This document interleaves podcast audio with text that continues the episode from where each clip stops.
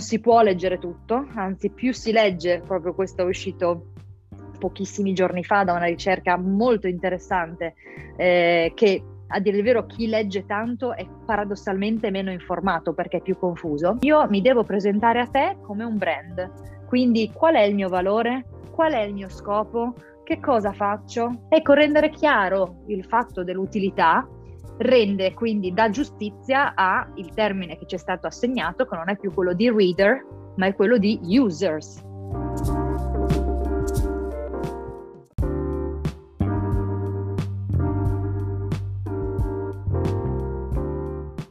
Buon pomeriggio e benvenuti in un nuovo episodio di Sono Contrariata Podcast, la piattaforma nella quale giovani contrariati vengono finalmente ascoltati. Io sono Maria Rosaria, la voce fondatrice di Sono Contrariata Podcast e vi do il benvenuto o il bentornato in questo nuovo episodio. L'ospite di oggi è un ospite speciale e uh, lo capirete anche voi ascoltando questo episodio. Sto parlando di Virginia Stagni che io seguo da moltissimo tempo su Instagram, ammiro tantissimo e uh, sono sicura che man mano che ascolterete questo episodio mh, mm, diventerete i suoi fan numero uno. Virginia ha studiato alla Bocconi, diciamo che è nata tra i fogli di giornale, ce lo racconterà lei stessa e successivamente ha portato questa sua passione fino a Londra dove ad oggi lavora esattamente uh, al Financial Times, ci racconta un po' tutto il suo percorso, come è arrivata lì, di cosa si occupa, uh, quali sono i progetti ai quali ha lavorato e sta lavorando e uh, ci darà modo un po' di conoscere il mondo del Financial Times attraverso i suoi occhi. Io vi ricordo che l'episodio è disponibile sia, l'episodio è disponibile sia in versione audio come lo state ascoltando ora su tutte le piattaforme di streaming musicale, sia in versione video sul canale YouTube di Sono Contrariata Podcast. Vi ricordo anche, se non lo avete ancora fatto, di iscrivervi e lasciare una recensione laddove è possibile e di mettere like uh, e seguire la pagina Instagram sonocontrariata.podcast.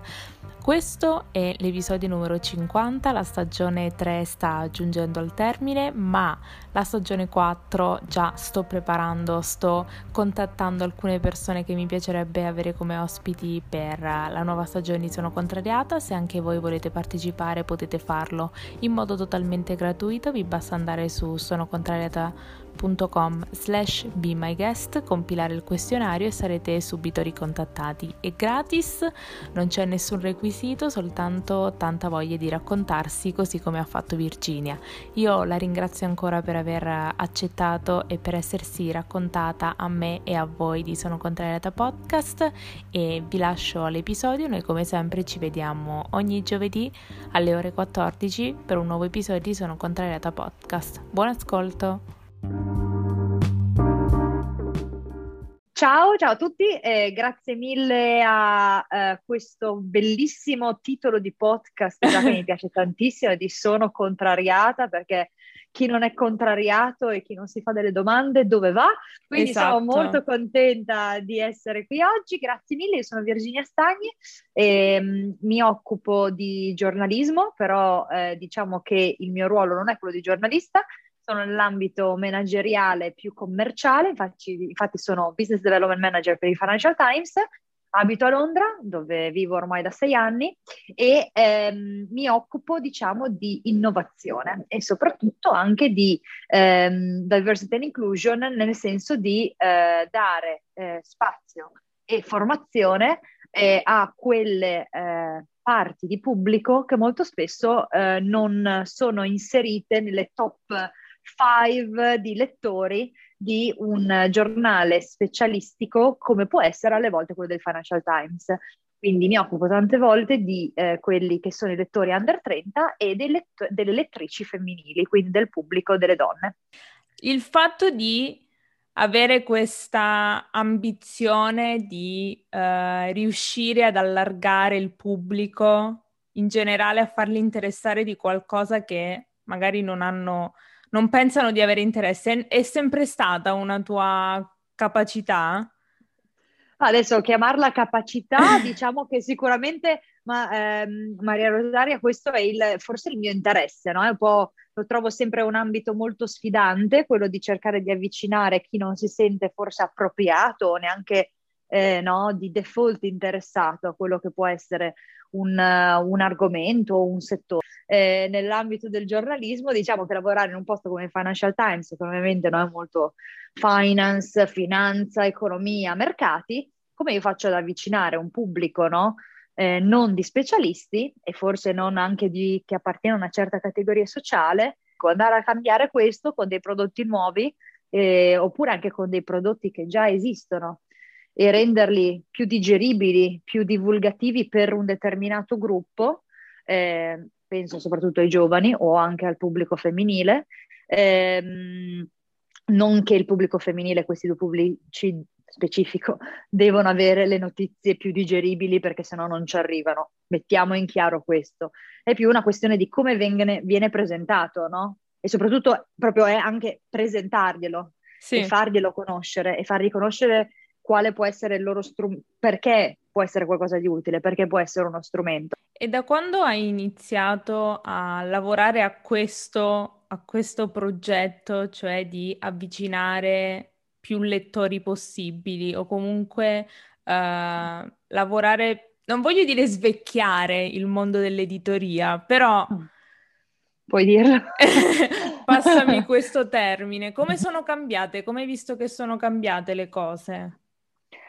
Beh, allora, diciamo che sono in totale cambiamento, una totale evoluzione che in se stessa ha una rivoluzione, no? una, ogni rivoluzione è in sé un'evoluzione di quello che può essere un modello eh, preesistente. Il mondo del giornalismo ovviamente è un mondo un po' più tradizionale, non è lavorare come in una startup, quindi ci sono tutte delle questioni no, di equilibri, di politica. Ti dico, il mio obiettivo principale per ora è attrarre soprattutto i più giovani, no? quindi mm-hmm. cercare di attrarre questi lettori con anche creazione di piccoli brand o di mini brand, delle piccole eh, nicchie no? a, a, che offrono anche dei contenuti utili direttamente a quel lettore. Io ho un'abbondanza di, costante di contenuti insormontabile, è impossibile leggere tutto, non si può leggere tutto, anzi più si legge, proprio questo è uscito pochissimi giorni fa da una ricerca molto interessante, eh, che a dire il vero chi legge tanto è paradossalmente meno informato perché è più confuso.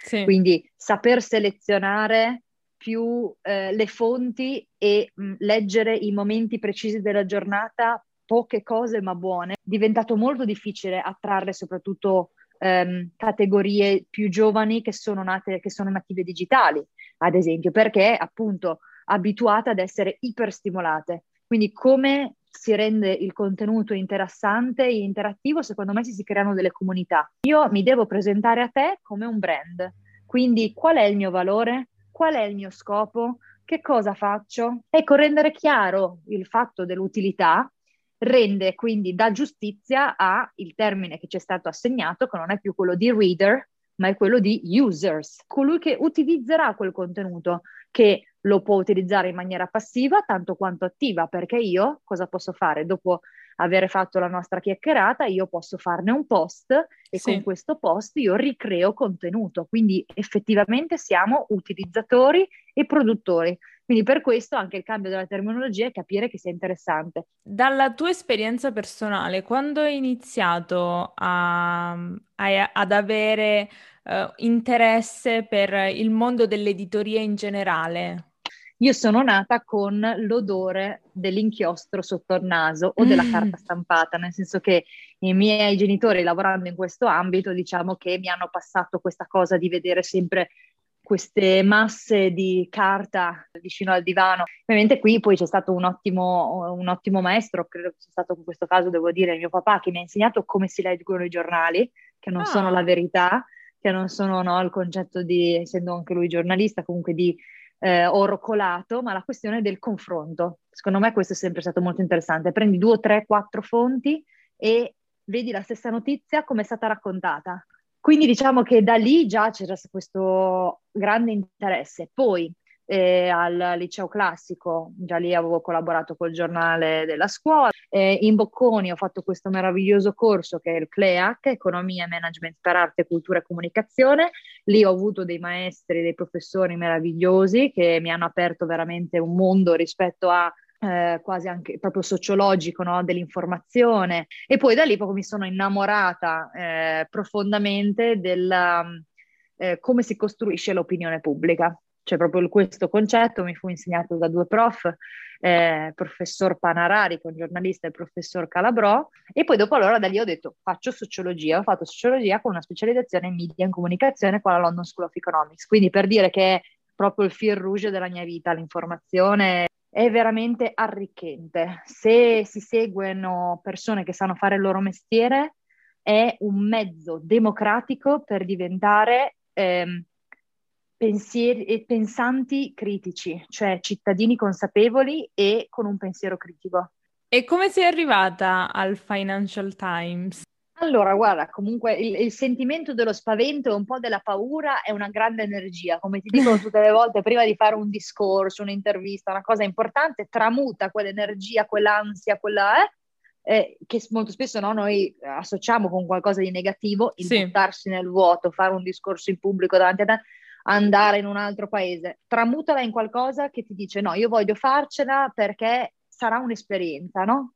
E Financial Times anche lì è un mondo, dicevamo, un po' paure e opportunità. Io stavo scrivendo la mia tesi di laurea mm-hmm. eh, per la specialistica. Come fai una ricerca fatta bene? Oltre a fare, trovare dei buoni dati e degli altri esperti che eh, hanno scritto di questo argomento, quindi la parte accademica, secondo me è sempre intelligente andare a intervistare chi fa quel lavoro, quindi chi ha le mani in pasta. E eh, qui tu dici, ma sì, tu sicuramente avevi contatti con la tua università, conoscevi quello del Guardian, quello del New York Times, ecco, nulla di più falso, perché comunque non, non è che eh, anche qua il mondo accademico alle volte dipende molto dall'università in cui si fa, però sì, qualche contatto te lo dà, ma alla fine è sempre un rimboccarsi le maniche. Sì. Sono vita, anche questi stereotipi che... Eh... Esatto. Che la cosa per forza deve essere scesa dal cielo. Ma no, sì. cioè, così come lo stereotipo di non mi risponderà mai perché chi cavolo sono io no? per ricevere una risposta da il direttore de- di questo, di quell'altro. Diciamo che sulle 30-40 persone che avevo ricercato, un buon, uh, credo qui furono alla fine 12, 13, 14, un, un numero così che mi rispose e mi disse assolutamente, guarda, stai facendo questa ricerca, felice di fare un'intervista insieme. Chi al telefono, chi via mail, chi comunque uno si adatta, però la parte fondamentale è proattivamente. Io ho mandato dei messaggi su LinkedIn, questo per mm-hmm. anche proprio dire, non è che io avessi le, le, le mail di, dei numeri di telefono, ma quando mai, io ho mandato dei messaggi su LinkedIn e poi da lì ho trovato delle mail online, ho inviato, ma anche qua proattività, non è che tutto deve essere sempre umma umma che sei figlio di amico di mm-hmm. no, non esiste. E, ehm, e, e, da questi diversi incor- incontri vari ed eventuali con eh, diversi personaggi ce ne fu uno appunto col direttore, il Chief Commercial Officer, quindi il capo commerciale del board eh, del Financial Times, che eh, molto sorprendentemente mi disse guarda stai facendo una tesi su questo argomento per parlarne e per capire effettivamente questo, eh, questo mondo il mondo del giornalismo devi venire in redazione devi vederlo al nostro ufficio devi respirarlo devi capire no?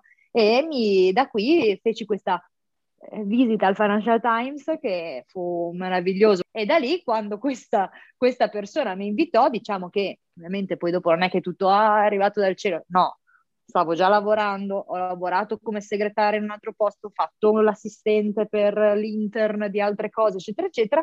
Al momento della pubblicazione della tesi dove lui si legge quello che insomma è, è le mie, no, la, la, ricerca finale, quello che avevo pensato essere il risultato alla fine, no, per, um, anche delle, della sua testimonianza, mi, mi, insomma, si complimentò per il testo, ma mi disse soprattutto, guarda, è un argomento trattato in maniera così diversa, perché mm-hmm. c'è un po' l'aspetto no, dell'imprenditorialità, eccetera, eccetera, e, ehm, quindi un, un, in luce un po' differente, che effettivamente ehm, mi piacerebbe che tu potessi lavorare su questi argomenti. E me è pensato al Financial Times, quindi io stavo già lavorando, però un po' ricerca, fatto tutte le mie application, di qua, ecco, altra cosa, smentiamola, non è che lui mi ha raccomandato, io il giorno dopo sono entrata, ero business development manager, ma no, ovviamente ho fatto le mie application, chiesi consiglio a lui, ovviamente, dicendo guarda, questo ruolo potrebbe essere interessante, mi puoi dare un consiglio, tu dall'interno sai molto meglio chi è il dipartimento, chi lo gestisce, eccetera. Mi fecero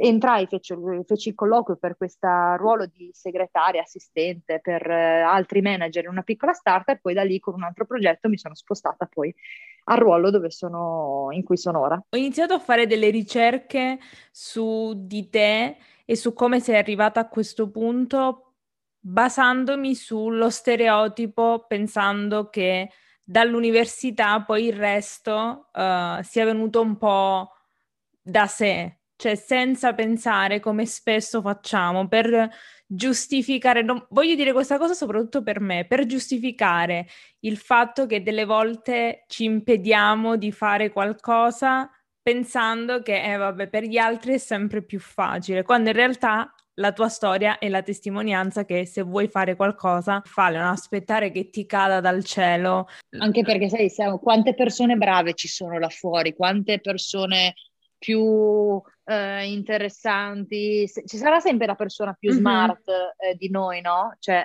e ci sarà sempre quello con, con, più, con più connection, eh. lasciagli fare la sua gara e tu fai la tua. Eh, poi non è che adesso, ad esempio, per me è così facile, no? Ci sono tantissimi eh, motivi e giorni in cui eh, non riesco a fare determinate cose perché ci sono dei processi che non me lo permettono, mm-hmm. ci sono delle questioni burocratiche, ci sono dei, il mondo in azienda sa, può essere molto molto difficile, no? Quindi è tutta una sfida. L'importante è non sentirsi, secondo me, mai arrivati. Il fatto di sfidarsi credo sia fondamentale per una crescita di se stessi. Quando parlo soprattutto con le noi un po' più piccole, no? Che sono mm-hmm. ancora con la questione no, dei voti a squadra. Allora, va benissimo, lo so che fa piacere e serve. Più alto in graduatoria sei, più vai in Erasmus, più fai è ovvio che il voto alla fine serve, però l'approccio, secondo me, intelligente a come ci educhiamo, cosa mi serve questo a me come persona e nel mio percorso di individuo, no? Ah, sono stata la migliore della classe su questo esame.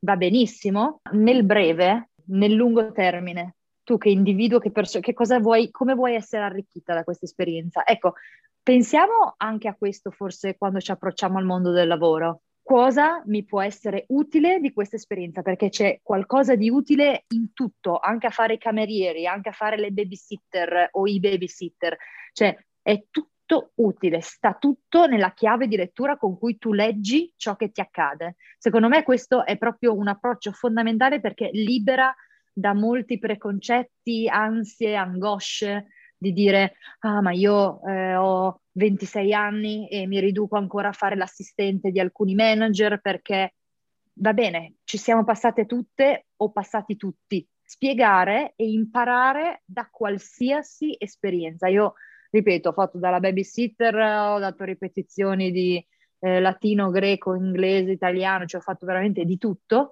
tutto utilissimo. Parlando di, di te, del tuo lavoro che fai ad oggi, se dovessi spiegarlo magari a delle, una persona che è interessata o che magari non ha la possibilità di informarsi a questo livello, ci puoi spiegare qual è la, il tuo ruolo, cosa fai, di cosa mm. ti occupi in modo certo. specifico? Certo. Assolutamente. Allora, io mi occupo di, business, sono parte di questo team che si chiama Business Development.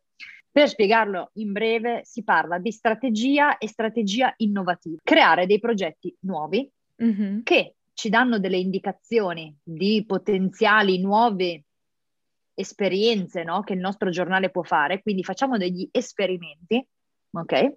Questi esperimenti però dovrebbero nel medio termine, quindi non tra dieci anni, quindi dopo una iterazione di un progetto, avere qualche linea di profitto, quindi generare un po' di soldi, mm-hmm. capire quelli che sono i nuovi trend, capire cosa sta succedendo in una determinata eh, industria, tutto questo quindi collegare, no? Bene, che ruolo può avere FT, in questo caso il Financial Times, con eh, nell'analizzare, nel promuovere, nel produrre un, um, un qualcosa che può essere utile a chi ha un interesse o chi ha un ruolo no?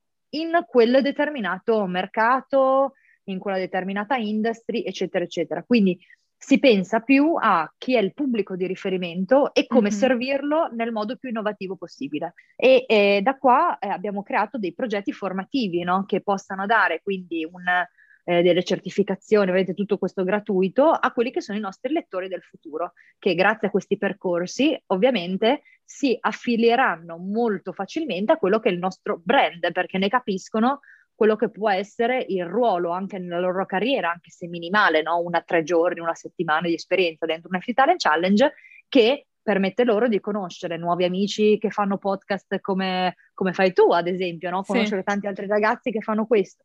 Può voler dire conoscere degli esperti.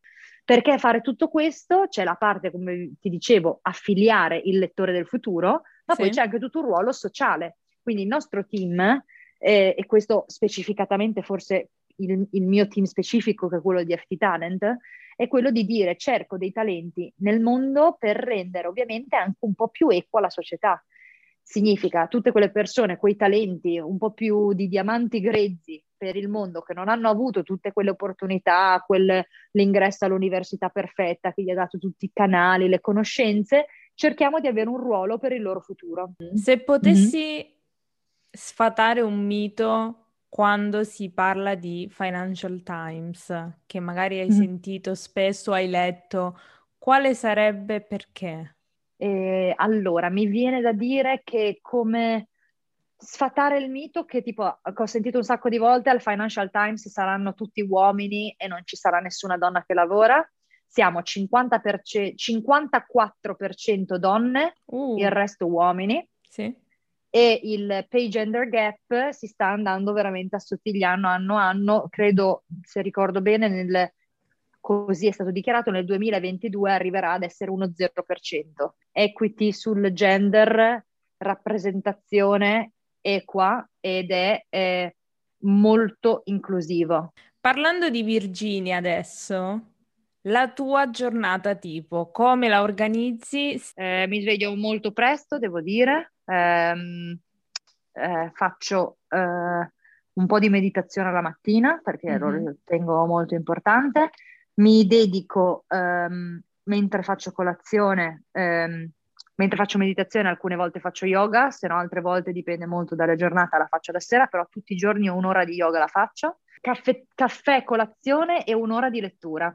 Ehm, poi inizio a lavorare, meetings molto spesso sono tutti alla mattina, però per dirti, per il resto, dopo il pomeriggio è molto più la parte forse di eh, deck, studio, eh, raccolta di informazioni e poi ovviamente nel, sul mio lavoro, nel mio lavoro mi si richiede tanto anche di incontrare clienti esterni o parlare con più persone possibili da industrie completamente diverse, no? Per wow. essere sempre più no, eh, stimolata da pensieri nuovi. Quindi tante volte quando ci sono tante call, tante conoscitive di approfondimento e tante volte se si riesce fuori ci si incontra, quindi dei caffè, eccetera, eccetera. E, ehm, e poi diciamo che poi giornata, proprio giornata tipo, se spero, si spera sempre di chiudere a un orario decente, vedere qualche amico alla sera se si mm. riesce, sempre buono, adesso ovviamente col Covid è diventato un po' più difficile. E, um, yoga, come dicevo, una, una, bella cena leggera e poi alla sera ci si rilassa con una lettura di una cosa completamente diversa. Può essere un bel libro di narrativa, può essere qualcosa che ci porta nel mondo eh, del cinema, ovviamente eh, sognando un po' d'occhi aperti, ad esempio sono una grande appassionata di Fellini, ad esempio, quindi questo, e, um, oppure un bel libro d'arte, una cosa completamente diversa, in modo tale che mi addormento un po' ispirata, rilassata e ispirata, no? Però ispirata su una cosa non che mi ricongiunge esattamente a, oddio aspetta questa cosa la inserisco, cioè no, bisogna staccare. Ho appena finito di scrivere il mio primo libro, quindi per me gli ultimi mesi sono state proprio scrittura pesante di notte. Hai ritagliato, diciamo un... Hai ritagliato uno spazio di tempo anche per quello? Per la scrittura. Sì, adesso diciamo quello sì, perché è proprio un processo impegnativo. La scrittura è stato un po' forse anche traumatico per me, lo me l'aspettavo scrivendo tanto comunque di ricerche o mm-hmm. di papers per il lavoro. vabbè, sarà una passeggiata, ma assolutamente no, perché il libro è un qualcosa che deve essere, deve intrattenere, deve piacere a, al nostro target, capire bene chi sarà il, il lettore. Per me, ad esempio, il, mi auguro che il lettore doc sia una ragazza, un ragazzo, però in modo particolare una ragazza nei suoi vent'anni che vuole capire meglio come funziona il mondo eh, dell'informazione e vuole piazzarsici, cioè nel senso vuole capire che ruolo avere no? e come, come gestire i, diversi, suoi diverse capacità e talenti. Quello sia la sera, devo dire, principalmente. Quindi la scrittura, però la scrittura è un processo lungo, ci vuole veramente molta dedizione, tanto tempo e quando tu hai tanto lavoro alla mm-hmm. sera certe volte uno è un po' cotto, quindi sì. certe volte sono i weekend, però sì. Non vedo l'ora di leggerlo e adesso arriviamo alle domande finali. Un tuo obiettivo che hai raggiunto nel 2020 di cui vai particolarmente fiera, può essere qualsiasi. Sono riuscita a ehm, grazie anche alla, alla collaborazione del, cioè il fatto, grazie al fatto che ci ha creduto l'Università Bocconi con cui ho collaborato, sono riuscita a portare FT Talent, che poi è avvenuto nel 2021, ma tutto il, sì. lavorone è stato fatto durante il Covid, riusci- siamo riusciti a farlo virtuale. Quindi non abbiamo perso un'edizione, non abbiamo perso l'opportunità di coinvolgere ragazzi ancora più internazionali, perché ovviamente non avevano necessità di volare tutti a Londra. Eh, siamo riusciti a fare un evento che di in, cioè proprio per natura dovrebbe essere face to face, dovrebbe essere sì. fisico, dovrebbe essere fatto di incontro, di gioco, di proprio vedersi, parlarsi, toccarsi paradossalmente, no? Cioè proprio le, è proprio da lì che nasce il concetto di FT di conoscere, entrare nel nostro giornale e vedere con i tuoi occhi chi sono i giornalisti, chi sono farlo in virtuale avevo grandi dubbi, però ha funzionato molto bene, della mia più grande soddisfazione, devo dire che poi, ripeto, la, l'evento è venuto nel 2021, ma tutta la pianificazione l'abbiamo fatta prima, quindi questo devo dire. E poi, vabbè, aggiungo una cosa che non c'entra niente, sono, ho veramente mantenuto il fioretto che ho fatto, perché ho iniziato a fare yoga così tanto eh, durante il lockdown, ho fatto yoga tutti i giorni del 2020. Cioè uh. non, ho, oh. non ho mai saltato praticamente un giorno, praticamente mai. E per quest'anno ne hai già raggiunto qualcuno oppure hai ancora uh, un allora. obiettivo? ah, ne ho tantissimi, dobbiamo fare un sacco di più di FT Talent challenges con altri partner, quindi c'è tanta conversazione su quali sono i nostri prossimi partner, come farlo, dove farlo, riuscire a fare un FT Talent made in Italy e farlo in Italia per coinvolgere eh, ragazzi e ragazze eh, dai background più disparati, soprattutto dalle comunità più locali possibili, quindi quello mm-hmm. ci, ci, tengo molto. E poi l'altra cosa è il libro, perché non ci crede, cioè è stato veramente comunque scriverlo, adesso insomma eh, non vedo l'ora di, che non vedo l'ora di averlo no? sotto, sotto mano stampato, quella credo sia la cosa più, molto, molto, molto gradevole e gratificante. L'episodio di oggi si è concluso. Vi ricordo come sempre che se volete partecipare anche voi come ospiti del podcast potete farlo in modo gratuito. Vi basta andare su www.sonocontrariata.com slash be my guest, compilare il questionario e sarete subito ricontattati. Io come sempre vi aspetto da ora anche lunedì per il nuovo episodio sul canale YouTube del podcast, ma vi aspetto sempre ogni giovedì alle ore 14 per un nuovo episodio su Sono Contrariata Podcast. Ciao!